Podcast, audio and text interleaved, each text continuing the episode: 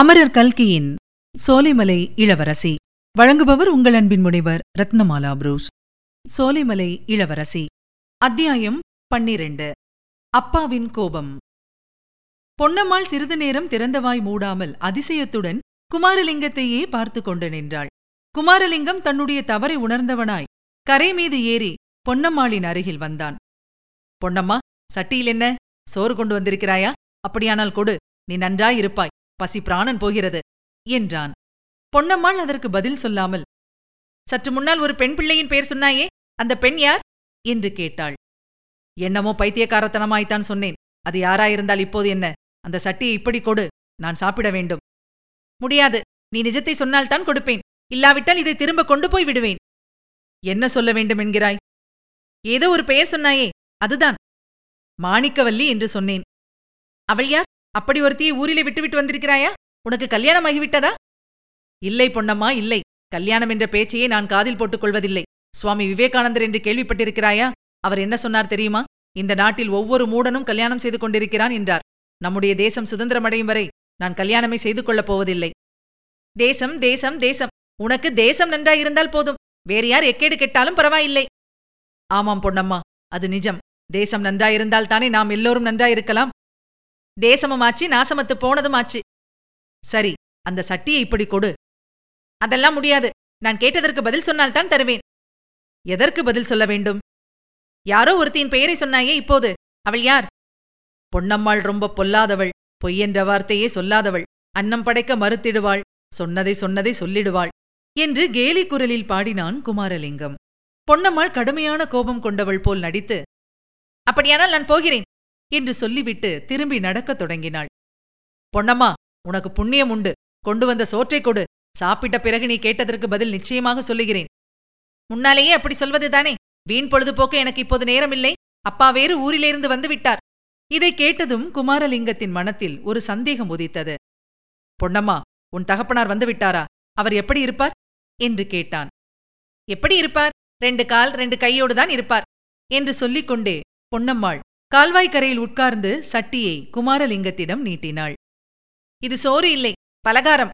இலை கொண்டு வர மறந்து போனேன். சட்டியோடுதான் சாப்பிட வேண்டும் என்றாள். ஆகட்டும், இந்த மட்டும் ஏதோ கொண்டு வந்தாயே, அதுவே பெரிய காரியம் என்று சொல்லி குமாரலிங்கம் சட்டியை கையில் வாங்கிக் கொண்டு அதிலே இருந்த பலகாரத்தை சாப்பிட ஆரம்பித்தான். எங்க அப்பாவுக்கு உன் பேரில் ரொம்ப கோபம் என்று பொன்னம்மாள் திடீரென்று சொன்னதும் குமாரலிங்கத்துக்கு பலகாரம் தொண்டையில் அடைத்துக்கொண்டு புறையேறிவிட்டது. பொன்னம்மாள் சிரித்துக்கொண்டே அவனுடைய தலையிலும் முதுகிலும் தடவி கொடுத்தாள். இருமல் நின்றதும், நல்ல வேளை பிழைத்தாய், உன்னைத்தான் நான் நம்பியிருக்கிறேன் என்றாள். என்னை எதற்காக நம்பியிருக்கிறாய்? எல்லாவற்றுக்கும் தான். வீட்டிலே எனக்கு கஷ்டம் தாங்க முடியவில்லை. அப்பாவோ ரொம்ப கோபக்காரர். சின்னாயி என்னை தினம் தினம் வதைத்து எடுத்து விடுகிறாள். ஐயோ பாவம். ஆனால் உன் அப்பாவுக்கு என் பேரில் கோபம் என்கிறாயே, அது ஏன்? என்னை அவருக்கு தெரியவே தெரியாதே. எப்படியோ அவருக்கு உன்னை தெரிந்திருக்கிறது. நேற்று ராத்திரி உன் பெயரை சொல்லி திட்டினார். இது என்ன கூத்து? என்னை எதற்காக திட்டினார்? ஏற்கனவே அவருக்கு காங்கிரஸ்காரன் என்றாலே ஆகாது. கதர்கட்டிய காவாரி பயல்கள் என்று அடிக்கடி திட்டுவார். நேற்று ராத்திரி பேச்சுவாக்கில் அதன் காரணத்தை விசாரித்தேன். எங்க அப்பா நிலவொத்தியின் பேரில் நிறைய பணம் கடன் கொடுத்திருந்தார். காங்கிரஸ் கவர்மெண்ட் நடந்தபோது கடன் வாங்கியவர்கள் கடனை திருப்பிக் கொடுக்க வேண்டியதில்லை என்று சட்டம் செய்து விட்டார்களாமே. அதனால் அப்பாவுக்கு ரொம்ப பணம் நஷ்டம். ஆமாம், விவசாய கடன் சட்டம் என்று ஒரு சட்டம் வந்திருக்கிறது. அதனால் கடன் வாங்கியிருந்த எத்தனையோ விவசாயிகளுக்கு நன்மை ஏற்பட்டது. உன் தகப்பனாருக்கு மட்டும் நஷ்டம் போல் இருக்கிறது. அது மட்டுமில்லை, காங்கிரஸ்காரனுங்க கள்ளு சாராய கடைகளை எல்லாம் மூடணும் என்கிறார்களாமே. ஆமாம், அது ஜனங்களுக்கு நல்லதுதானே. உங்க அப்பா தண்ணி போடுகிறவராக்கும். இந்த காலத்திலே தண்ணி போடாதவங்க யார் இருக்கிறாங்க? ஊரிலே முக்காலு மூணு வீசம் பேர் பொழுது சாய்ந்ததும் கள்ளுக்கடை சாராயக்கடை போறவங்க தான். அத்தோடு இல்லை, எங்க அப்பா ஒரு சாராயக்கடையை குத்தகைக்கு எடுத்திருக்கிறார். ஓஹோ, அப்படியானால் சரிதான், கோபத்துக்கு காரணம் இருக்கிறது. ஆனால் என் பேரில் அவருக்கு தனிப்பட எதற்காக கோபம்? நான் என்ன செய்தேன்? கேட்டை மூட்டை செவ்வாய்க்கிழமையெல்லாம் சேர்ந்து கொண்டது போல் ஆகியிருக்கிறது. கோர்ட்டிலே அவர் தாவா போட்டிருந்தாராம். சனங்கள் கோர்ட்டை தீ வைத்து கொளுத்து விட்டார்களாம். அதனாலே அவருடைய பத்திரம் ஏதோ எரிந்து போய்விட்டதாம். உன்னாலே, உன்னுடைய பிரசங்கத்தை கேட்டதனாலேதான் சனங்கள் அப்படி வெறிபிடித்து கோர்ட்டை கொளுத்தினாங்க என்று சொல்லிவிட்டு உன்னை திட்டு திட்டு என்று திட்டினார். ஆனால் நீ இங்கே இருக்கிறது அவருக்கு தெரியாது.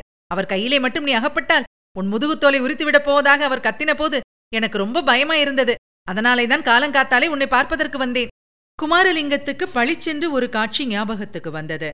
அன்று காலையில் அந்த பக்கம் போன கடுக்கடுப்பான முகத்தை கனவிலே சோலைமலை அரண்மனையில் மட்டுமல்ல வேறு ஓர் இடத்திலும் அவன் பார்த்ததுண்டு.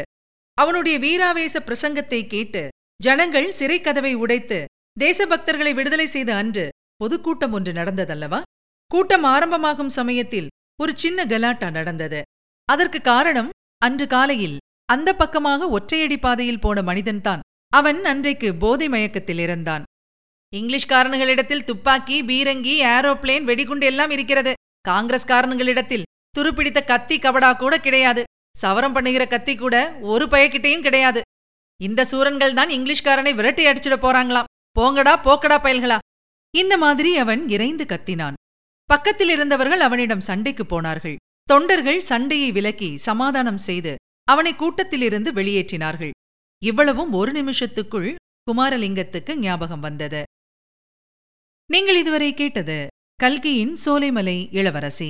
வழங்கியவர் உங்கள் அன்பின் முனைவர் ரத்னமாலா ப்ரூஸ். மீண்டும் அடுத்த அத்தியாயத்தில் சந்திக்கலாம். இணைந்திருங்கள், மகிழ்ந்திருங்கள். இது உங்கள் தமிழோசை எஃப்எம். இது எட்டு திக்கும் எதிரொலிக்கட்டும்.